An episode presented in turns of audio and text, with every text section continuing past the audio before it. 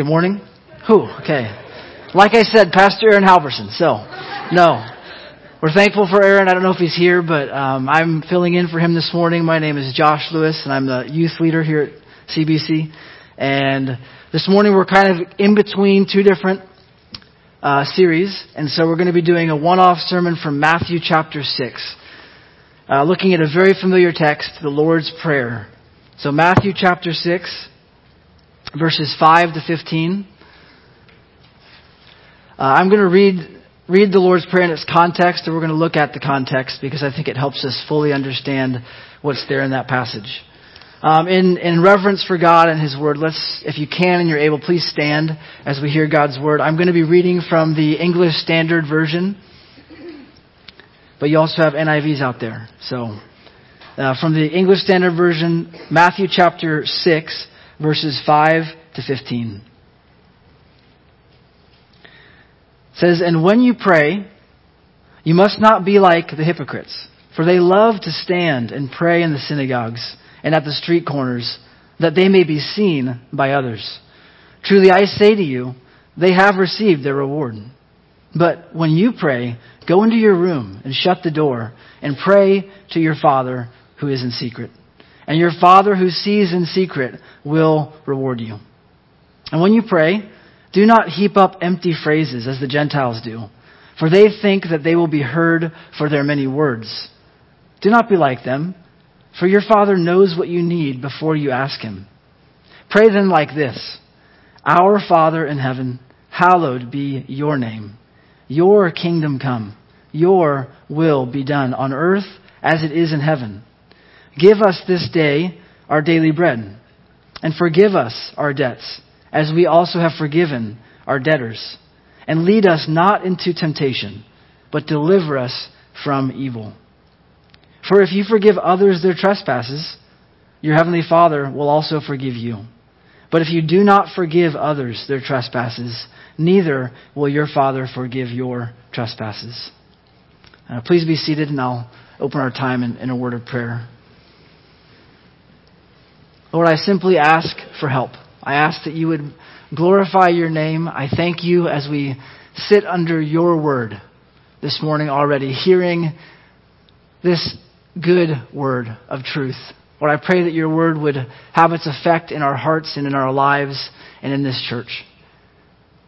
Lord, I'm thankful for uh, your church, that you are the head, Lord Jesus. We praise you. I ask that you would be praised in our hearts this morning as we hear your word. We ask for your spirit to open our eyes and ears and to bring about the right effect Change us, transform us through your word. And we ask for the kids too as they're gathering for Children's Church. Lord, we pray for the teachers and their time that you would bless them, that you would build them up, that even right now, children who not yet are in Christ would hear this good news of the gospel and believe. And for those who are in Christ, Lord, build them up and strengthen them. Lord, we ask all this in Jesus' name. Amen. So Matthew chapter 6. You might be asking kind of why are we looking at this particular passage? Uh, I didn't give you a whole lot of context, and so hearing the word hypocrites right off the bat might fa- seem kind of offensive. I, I was really led to this passage mainly because here we are between two different sermon series. We just finished up First Peter. We spent a, a few months there. Um, and next sermon series, as you just heard this morning, is going to be in John. We're going to be taking maybe the, one whole semester, about six months, to go through the Gospel of John. And as we go through John, the hope is that not only will we see Jesus personally, we will read and hear from John's Gospel and, and examine it and see Jesus for who he is, but also that we would invite others, whether it's another believer we know, a young, younger believer, someone who's not yet in Christ. We would invite them to read about uh, Jesus in John's gospel, that we would say, Come and see. Come and see this glorious Christ. And as we do that, whether you've been through John and you're like, I've been through John many times, I know that story, I know Jesus, or maybe you, you're not that familiar with John, it's been a while, maybe you're not yet in Christ. Regardless of where you are at in your relationship to God, the, the reality is we must pray. We as a church must pray. in John, Jesus himself will say, No one can come to me unless the Father draws him. I think what he means there is no one can come to him savingly, seeing who he is as Savior, coming to him for life, unless God does a work in their heart. Paul will later pray to the uh, uh, believers in Ephesus. To believers, he says, he prays that God of our Lord Jesus Christ, the Father of glory, may give you a spirit of wisdom and revelation in the knowledge of him. He's pointing there to the fact that as believers, we need God's Spirit to continue to enable us to know God, to see Him clearly, and to obey Him. So, I think the bottom line is that we need to pray. If we're going to spend time in John ourselves and inviting others, we must pray that God would open our eyes. He would enable us to see and love God, the Son, for who He is.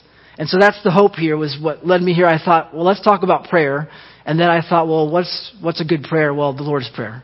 And so that's what brought us to this particular text this morning.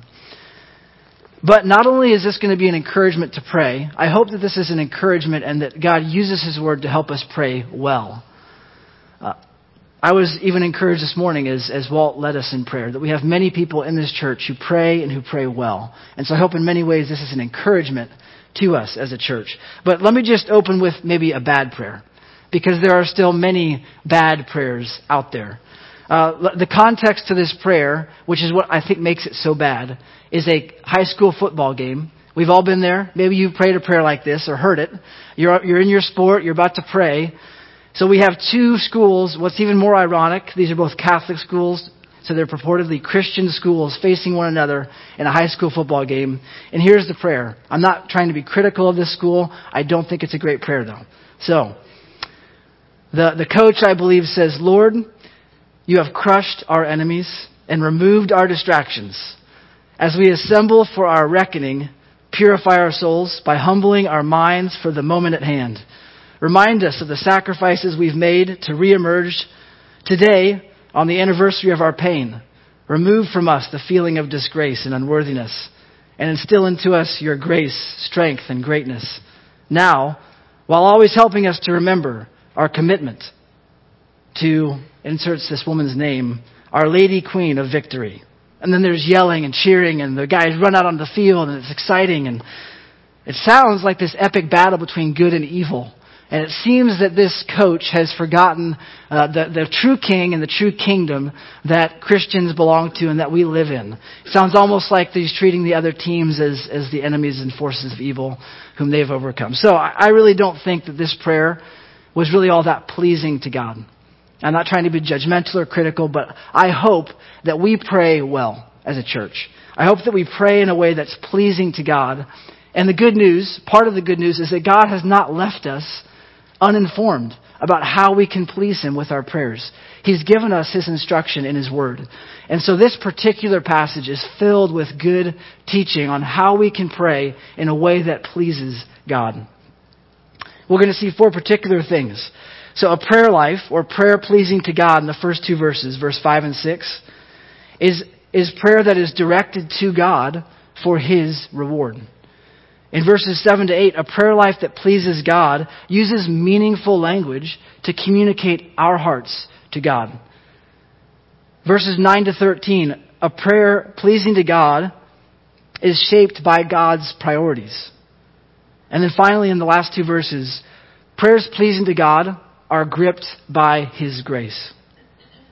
And again, my hope is that we would pray and pray well as we sit under this word. So verses 5 to 6, prayer pleasing to God is directed to God for His reward. So a quick note about this overall section. Many of us are familiar with what people call the Sermon on the Mount, Matthew chapter 5 to 7. This falls in chapter 6. And Jesus has been explaining in this section, he's talking to his disciples about a way of life that is pleasing to God. And he's contrasting it with the way of life of hypocrites or people in the, the religious community who are really pretending to live out a pious life. And ultimately, they're not living that life out to please God. They're doing it for some other reason or reward. So he talks about the ways that his disciples must live. He doesn't say stop doing these pious things, stop living out your religious life. He says keep doing it, but here's the way to do it in a way pleasing to God. So that's with regard to their giving, with regard to their prayers, and with regard to their fasting. These things are things that the church, Jesus' disciples, still must do. But how do they do it in a way pleasing to God? So, first, Jesus contrasts the way that his disciples should pray with the way that he sees hypocrites praying. Anyone who's grown up around the church or anyone who knows American culture is familiar with the word hypocrite. But I want to make sure that we review it. A hypocrite is someone who acts one way when it's not really reflective of reality. They're just pretending. They're pretending to be something that they very clearly are not. They're acting. And so Jesus says, don't pray like the hypocrites. Why? He says, these prayers of the hypocrites, they love to stand and pray in the synagogues and at the street corners. That, that's the reason. What's the reason they pray? What's their motivation? That they may be seen by others. So, why do they pray? They pray not really to talk to God. They're pretending to talk to God. They're acting like it. But really, they want other people to see that they're talking to God. They're acting. They're double minded. They're double tongued and divided in heart. So, I don't know if any of you have read the Jesus Storybook Bible. It's a children's storybook Bible. It's helpful for reflection and meditation. I think our girls have appreciated it, and I like it. I think it helps, it points some things out that sometimes I've missed. But I really enjoy the picture that accompanies this passage. It has some men standing out somewhere in public with one eye opened and one eye closed. And so, why are they doing that?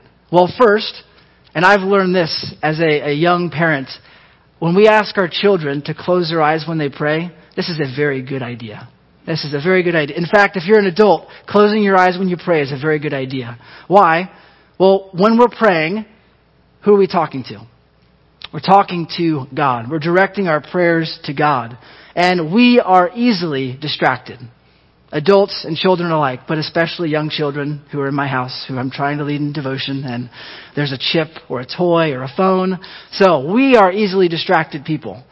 And so when we close our eyes, it's because we want to focus our hearts on the God we pray to.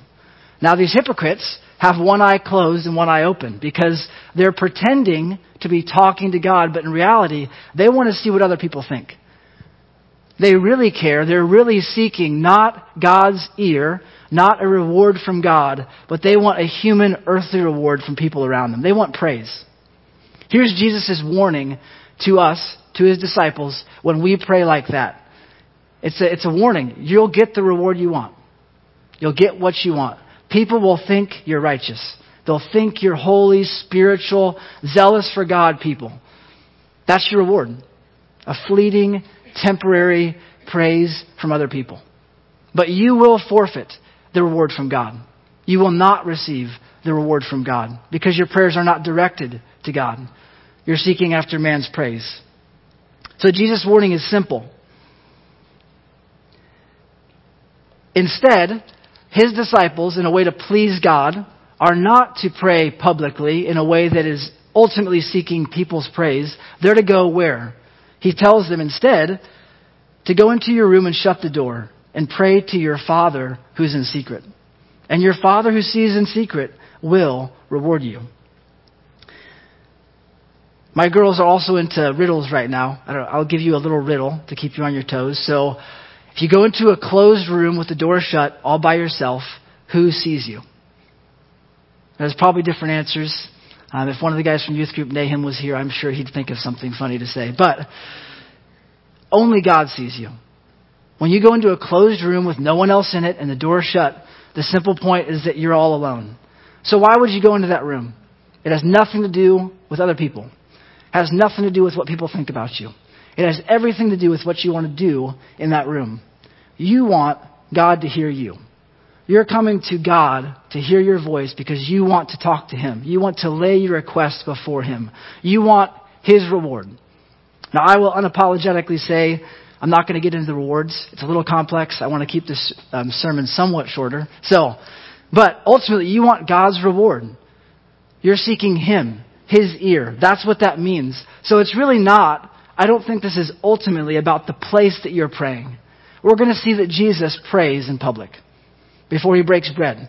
He prays in public. The disciples pray in public. They pray corporately.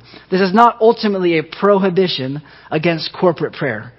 What this is pointing out is what is our motive in praying? So that's two questions I think we should wisely ask. Is first, why are we praying? Why am I praying? And secondly, who am I praying to?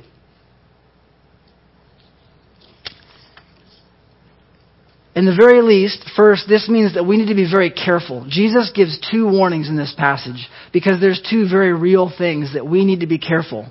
We need to avoid as, as his disciples. There's a temptation in my heart and in our hearts to make prayer something that's ultimately about us and not about God.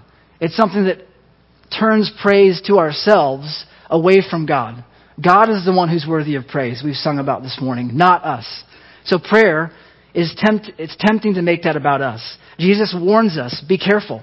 Don't do that. Don't pray like this. Instead, pray to your Father who sees in secret.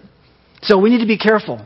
Are our prayers ultimately wanting other people to think that we're evangelistic or that we're zealous for God or that we're spiritual people? We need to be on guard when we're praying corporately. But I think there's a second thing that we need to be careful of. It's interesting that he doesn't note who they are praying to. He just says they go out and they pray. And then he says of his disciples, but you are to pray to your Father. Now I think this is a little more nuanced, but I think this is a legitimate application. And I say it because honestly, this is something that I'm tempted by, something that I fall into. When we pray, who are we talking to? We're talking to God. Now this can be very tempting. You know, I so and so's in our room, we're praying together. I really want so and so to know that they're loved and cared about, and I'm going to make this prayer, I'm going to start talking kind of to them. I'm going to speak some words of love and encouragement and care to them. Now, that's not wrong, but it's not prayer. Encouragement is a good thing. The same thing can be true of teaching. Prayer can teach.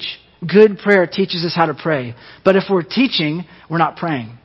There's a warning here you'll get what we want. If we turn all of our prayers into teaching and encouragement, we're no longer talking to God. So this is a warning for me. When I'm talking, if I'm praying in a way pleasing to God, I'm talking to God, not talking to other people, and I'm not looking for other people's praise. That is his encouragement towards prayer pleasing to God. So let's assume we're doing that. I'm seeking God in prayer, but what do I say? What are the words that I say when I come to him in prayer? Next, in verses 7 to 8, prayer pleasing to God uses meaningful language to communicate our hearts to God. So he says, And when you pray, do not heap up empty phrases as the Gentiles do, for they think that they'll be heard for their many words. Do not be like them, for your Father knows what you need before you ask Him. Pray then like this. And he instructs them how they're to pray. So next, the contrast first was with hypocrites and their wrong motive, the wrong reason that they're praying. But now Jesus is going to warn against a wrong way of praying, a wrong method, a wrong manner of praying. Now, and he's not talking about hypocrites at this point. He's saying don't model your prayers after the Gentiles, after the pagan world. Now, this shouldn't surprise us, but prayer is not a unique thing to the Christian faith. Many people of different faiths pray. They have some sort of prayer language. They utter words to who they worship as their God, or that's just part of their meditation. So if you tell someone that you're praying, or that you're praying for them, it may, probably won't be all that offensive. Prayer is not distinctively Christian. So there's Gentiles around the, the, disciples of Jesus, and he says, Don't pray like these Gentiles. They pray too, but do not be like them. Why? Well, the Gentiles fundamentally have a misunderstanding of the character of God. And it shows in how they pray and the manner that they pray. So this phrase, heap up empty phrases. It's also translated uh, in the NLT as babble on. Not the city, but babble. Babble on. Or talk on and on. Or in the NASB 95, use meaningless repetition. So, the reason the Gentiles do this is they think that the more words they use, the more likely it will be that their, their gods or whoever they're praying to will hear them. They think quantity over quality. Actually, it actually doesn't even matter what we're saying, we just got to say it a lot. You know, you can think of modern equivalents of different religions or even Christian prayers that sound like they're just trying to say as many possible things as they can. And maybe they're even using lots of flowery language. Jesus says, you don't need to do that. Your Father knows what you need before you ask Him. I think there's two things to that. First, it's your Father. He tells the disciples, you're praying to your Father. There's care. There's love. Your Father cares for you. He knows what you need. So secondly, He already knows. You're not informing God, nor are we manipulating God. I think that's part of this meaningless repetition. There's almost this idea in the Gentile world of God being this being in the sky who we can manipulate. And if we use the right magical phrases and words, God will give us what we want. Prayer becomes manipulation as opposed to communion and communication with God. And Jesus says, don't be like that. Don't pray like the Gentiles. God knows what you need. Your Father knows what you need before you ask Him. So prayer is not about manipulation, but about authentic communication. So, what are some examples of how we might actually do that in our own lives? We should, we must be careful not to do this, not to pray like the Gentiles. Here's just one thought that came to mind. So I think it was two or three weeks ago, we had a corporate prayer time, and this morning my, my girls were coloring. They were not praying. But last time I was really excited because one of my daughters said, Dad, what does imputed mean? So she did not know what the word imputed meant. And actually that's a good thing. I'm glad she asked. I think it's good that we use the word imputed in our prayers. That is a good biblical word. I praise God that He has credited to me Christ's righteousness and given to Christ my sin. That's a great word. Now, if you don't know what imputed means, don't use it in a prayer, right? Well, what would, what would be the benefit of saying, oh Lord, imputed, imputed, ah. So I just imagine using the right Christian words, but having no idea what they mean. Do you think God would be pleased with a prayer like that? Uh, I say this kind of as a warning as a parent, but also as a, as a person in this church. We need to be careful because it can be tempting, particularly for kids, to see us praying prayers with words that are good and think, okay, mom and dad use this word. People around me use this word. Maybe this is a word that will get God to hear me, that will get God to listen to me. Now, Jesus warns no, that's not what prayer is about. It's not about magic language. It's not about good spiritual words that will impress God. It's about genuine, authentic communication using meaningful language. God doesn't need informed about our situation. He knows. God doesn't need twisted to care for us. He cares for you if you're in Christ. He cares about you. He loves you. He knows what you need. So, use simple, clear, understandable language when you talk to God. The Bible is full of good language to use, but if you don't know what it means, don't use it. We're going to get to it in a minute. We're going to talk about the word hallowed. I don't know how many times I prayed as a youth the word hallowed without really even knowing what it meant. So, use the words that you understand. Communicate with God genuinely and authentically. Psalm 62 exhorts us Trust in Him at all times, O people. Pour out your hearts to Him. God is a refuge for us. So, we're coming to God. Prayer that pleases God seeks His ear. We're talking to Him for His reward, not some human praise. And we're using simple, clear language, language that He understands. We're talking to Him. Two simple things. Prayer pleasing to God is shaped by His priorities. So, we reach the Lord's Prayer and as I read about this and studied and thought about it, there is so much that could be said about the Lord's Prayer. I will not pretend to cover all of this prayer this morning. I really want to cover the contours. I want to look at the big idea of it and then try to apply that to us this morning.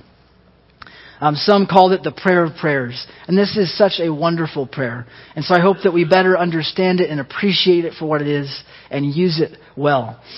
This prayer is a model. Let me read it and then we'll talk about it. But the prayer is pray then like this Our Father in heaven, hallowed be your name. Your kingdom come. Your will be done on earth as it is in heaven. Give us this day our daily bread, and forgive us our debts, as we have forgiven our debtors. And lead us not into temptation, but deliver us from evil. So, first, notice this prayer as a model. What does that exactly mean? So, I don't think it is wrong at all to pray this prayer verbatim, to literally pray the exact same words. I don't think that's wrong. As we're doing it with a genuine heart that is communicating words. If you are able, and I'm able to do this with some songs, some of you might know this too, you can do this. You can sing a song, and all of a sudden the right words are coming out of your mouth, but you're thinking about uh, something over there. Or you're looking down at your shoes and noticing there's a stain.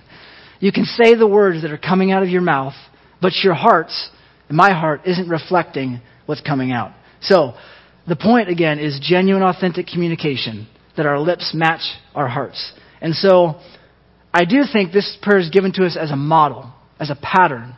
And we're going to look at this in a minute, but if you look at the prayers of the New Testament, you'll see that they're not literally this prayer over and over. They are prayers that are shaped by this prayer. Prayers that reflect this prayer's priorities. So, what are the priorities in the Lord's Prayer? Most of you, this is not new. There's really six petitions in the Lord's Prayer. The first three are directed towards God. And you see that very clearly because it's your, your, your. And the second three petitions are for God's people. So the first three petitions are for God's glory. The last three petitions are for our good, the good of God's church. But at the very beginning, some people include this in the, in the petitions. It says, Our Father in heaven. Now, I think this is, this is a separate part. This is our address, the disciples' address to God. Our Father in heaven. And really, this prayer begins, good, a prayer begins with a gospel foundation that God is both the Father of the disciples and in heaven, which I don't think is just a location, it's pointing to his transcendence. He is beyond us, he's different than us, he is holy. That's what we sang this morning. Is amazing. That God is both intimate and transcendent. That God is holy, holy, holy, and yet sinners like you and me can approach him in genuine relationship. That God is the one who spoke the worlds into being with a word, who is and was and is to come, and yet we can know him personally in relationship. That is an amazing reality, and it's made possible only through Jesus. In 1 Timothy says there's one mediator between God and man, Christ Jesus. Jesus is the one who enables us to pray, and it's his grace that enables us to pray rightly. And so all good prayer, prayer pleasing to God comes from this place of grateful humility. I come to God, the God of the universe, by grace alone, through Christ alone. This is a gracious gift. So that is the foundation for prayer. Our Father in heaven. And then there's a prayer for His glory. So three petitions for God's glory.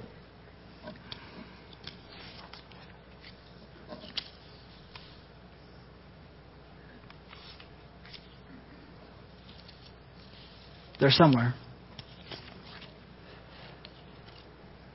Okay. So that these three petitions for God's glory, all three of them clearly tied together by this idea of your. Your name. Hallowed be your name. Your kingdom come. Your will be done. So this is all about God. The desire, the primary desire, the first priority in this prayer is God. His glory, His kingdom, His name.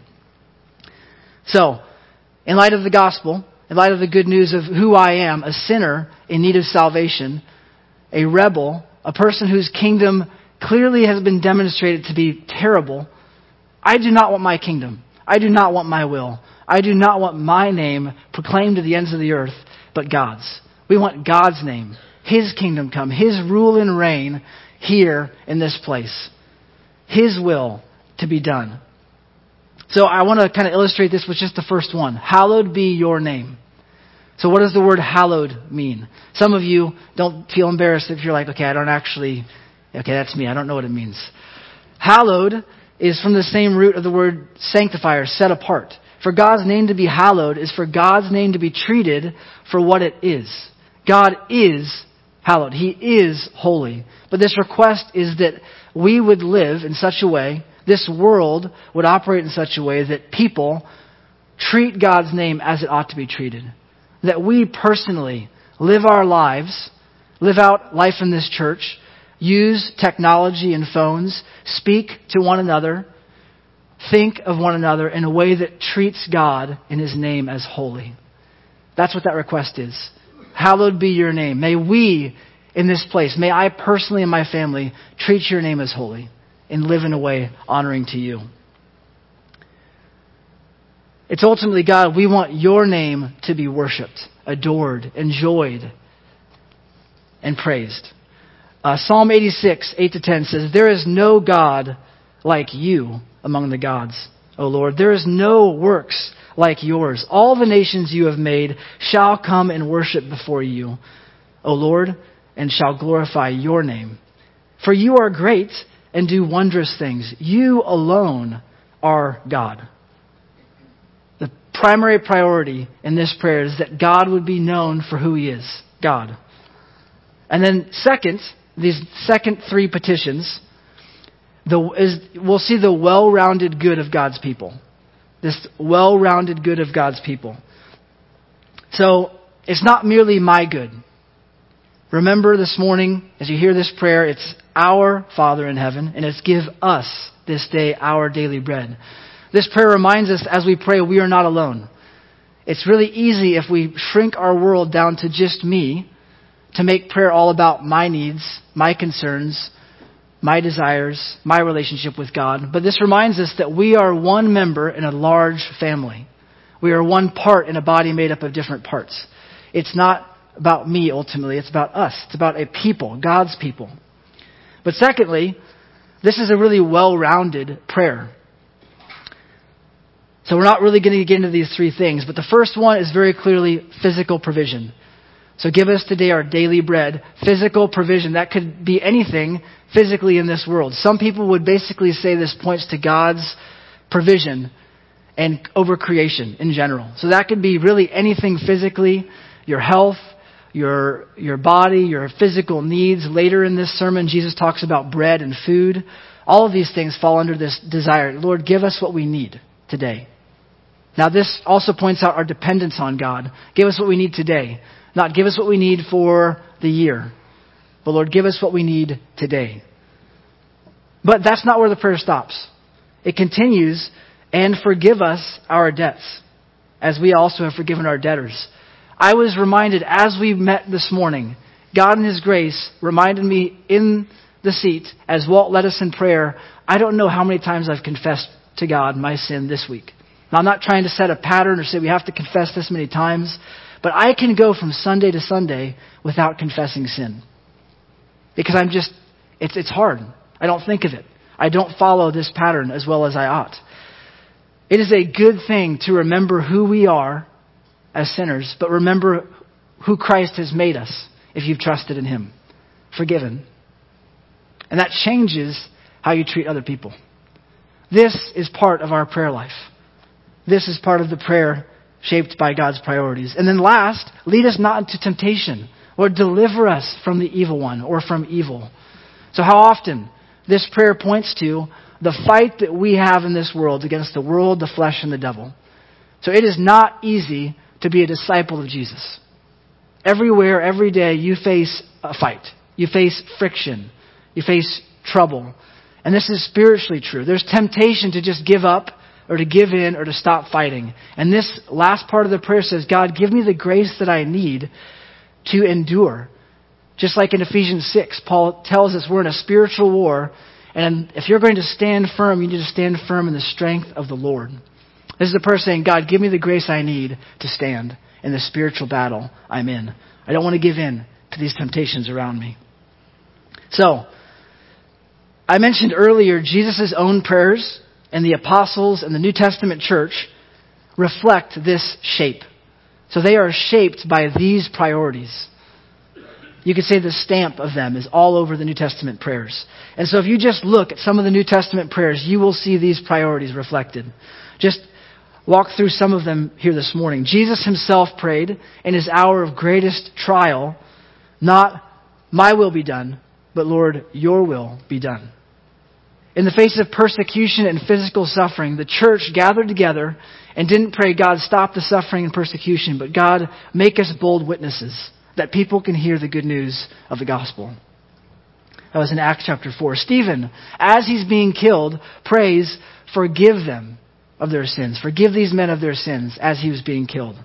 In Acts chapter 7. Paul prays for Christians in Ephesus to have eyes to see the great hope they have in Jesus, to have strength to comprehend the love of Christ, the love of God in Christ for them. And then when he's in prison, later in that letter, he doesn't say, set me free. He doesn't say, please, Ephesians, pray for my freedom. He says, pray for me that I will make the gospel known, that I will have boldness in preaching the gospel. And then finally, the final words of the New Testament in Revelation are, Come, Lord Jesus. Uh, right at the very end. So, come, Lord Jesus. Essentially, your kingdom come. Come, Lord Jesus. So these priorities are, are all over the New Testament prayers. And the question is, how often do these priorities reflect our priorities and our petitions? Are our prayers shaped by these priorities? First and foremost, is God at the center of our prayer life? Is our desire that God would be praised as he ought to be? That he would be worshiped and loved and known in our community, in our church, in our family? And then second, are we praying not just for one of those petitions? Maybe we have a temptation to go to one of those final three. Is it all three? Are we praying not just for physical things, not just for spiritual battle, not just for discernment, but for all of those things? Uh, we're reminded later in this sermon, Jesus says, don't, well, earlier he says, don't be like the Gentiles who only love people who love them. Later, he'll say, Don't be like the Gentiles who only seek things in this world. They're just worried about food and clothing. Don't be like them. Here, we're reminded, Don't pray like the Gentiles. Our prayers should be like this prioritizing God's priorities, His kingdom and His righteousness. But finally, and very briefly, in verses 14 to 15, prayers pleasing to God are gripped by grace. They're gripped by His grace. Jesus adds this last little section, verses 14 to 15. He says, For if you forgive others their trespasses, your heavenly Father will also forgive you. But if you do not forgive others their trespasses, neither will your Father forgive your trespasses. So I think Jesus here is clarifying, he's adding some commentary to the fifth petition, which was forgive us our debts as we've forgiven those, or forgiven our debtors. So he's reminding his community, his disciples, of the kind of community they are to be. And the fact that he had to add this clarification reminds us of how difficult it is to forgive others in our own strength. That the forgiveness of others ultimately comes not from our own strength, but reflecting, remembering, and believing in the gospel. That God in Christ has forgiven you of your sins and brought you into right relationship with himself, undeserved. Therefore, how ought we treat others? How ought we must forgive others. Paul actually says, Be kind to one another and tenderhearted, forgiving one another as God in Christ forgave you. So, the fact that this is reiterated shows how hard it is. And the encouragement is that we do this by His grace. We love because He first loved us. So, before we close, I want to remember one thing about this sermon. Jesus ends the sermon Matthew chapter 7, saying, not, Blessed are you for hearing these things, but he says, Everyone then who hears these words of mine and does them will be like a wise man who built his house on the rock.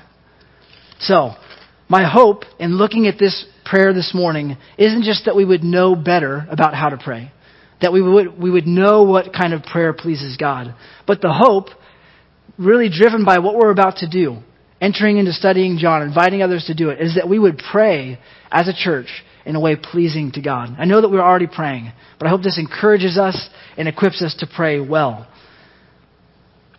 So, imagine then us as a church praying in this way.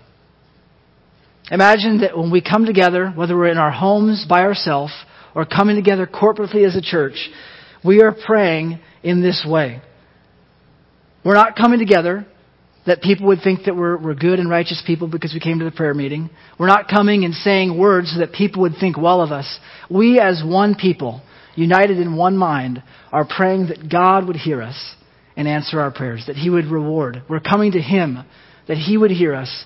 And we're coming speaking not good sounding words, and we're not talking to one another just in a room. We're talking to God together, using meaningful language that His name would be hallowed. Imagine just that one sentence. If that was our prayer. I've been doing this a little bit more often the last couple of weeks. Just as I walk around wherever I'm at, the grocery store, as I'm at my home, hallowed be your name. Imagine that. We as a church praying, God, hallowed be your name in this church. May your name be treated as holy as it is. May we as a people live lives that say God is God and there's no other. As we as a church would be praying as we enter into this season, reading the Gospel of John, may people read John and see Jesus and worship Jesus as the only name by which we can be saved and enjoy God through him. That's what I think it means, this idea of God being hallowed. So, hopefully, this has encouraged us. I hope that we pray in a way pleasing to God and that we pray more in this season. I'm going to close in prayer, and I was a little scared, honestly. After covering this whole thing, it's like, am I really going to even be able to pray in a way that's pleasing to God? So, yes, in, by God's grace, He's given us His Spirit. So let me just lead us in prayer and close. Lord, thank you. Thank you. If I prayed prayers according to my wisdom, how unpleasing to you they were and they would be. But God, in your grace, you've given us not just forgiveness of sins in Christ, which is amazing, not just new relationship by faith in Christ with you, but you've given us instruction about how we can live lives pleasing to you. And Lord, we ask, use this word, use this time this morning to make us a people that pray more and pray well.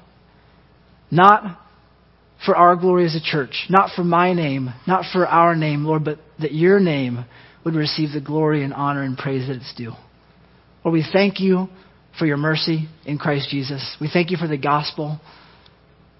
Lord, I pray that we would reflect on it and believe in it. And for anyone who's not yet in Christ, that they would do the first thing to hallow your name, which is to receive the free gift of life in Christ. Offered to them by faith because of what you've done, Lord Jesus. We praise you.